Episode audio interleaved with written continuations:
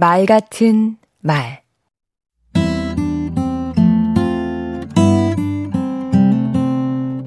안녕하세요.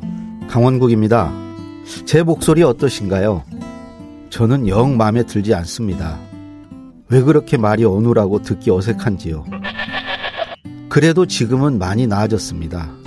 예전에는 어쩌다 내 목소리가 나오는 방송을 듣게 되면 소스라치게 놀라 다른 데로 돌리곤 했지요. 그래서 목소리 교정학원에 다닌 적도 있습니다. 목소리가 좋게 느껴지려면 갖춰야 할 요소가 참 많더라고요.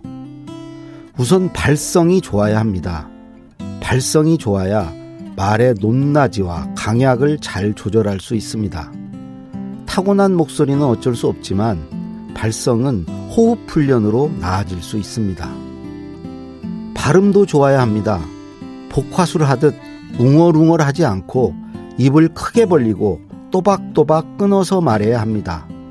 간장공장 공장장은 강 공장장이고 된장공장 공장장은 공 공장장이다. 이런 연습도 도움이 됩니다. 억양은 리듬감이 있으면 좋습니다. 그래야 생생하게 들리고 집중하게 됩니다. 목소리의 높낮이도 중요한데요. 가볍고 경쾌하게 말해야 한다면 높여서, 무겁고 신중해야 할 상황이면 저음으로 말해야겠지요. 목소리 크기도 신경 써야 합니다. 어느 분이 이런 말을 하더라고요. 목소리가 작으면 듣는 사람이 선택권을 갖게 되고, 목소리가 크면 말하는 사람이 주도권을 쥐게 된다고요. 아하. 듣고 보니 맞는 얘기입니다. 크게 말하면 듣기 싫어도 들어야 하니까요. 그렇다고 무조건 우렁차게 말하는 것도 능사는 아닙니다. 듣는 사람이 편하게 말해야겠지요. 그런데 왜 목소리가 좋아야 할까요? 소리가 좋아야 전달력이 좋습니다.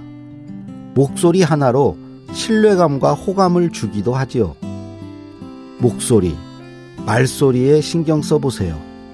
연습과 노력으로 얼마든지 좋아질 수 있습니다. 본받고 싶은 목소리가 있다면 반복해서 들어보세요. 강원국의 말 같은 말이었습니다.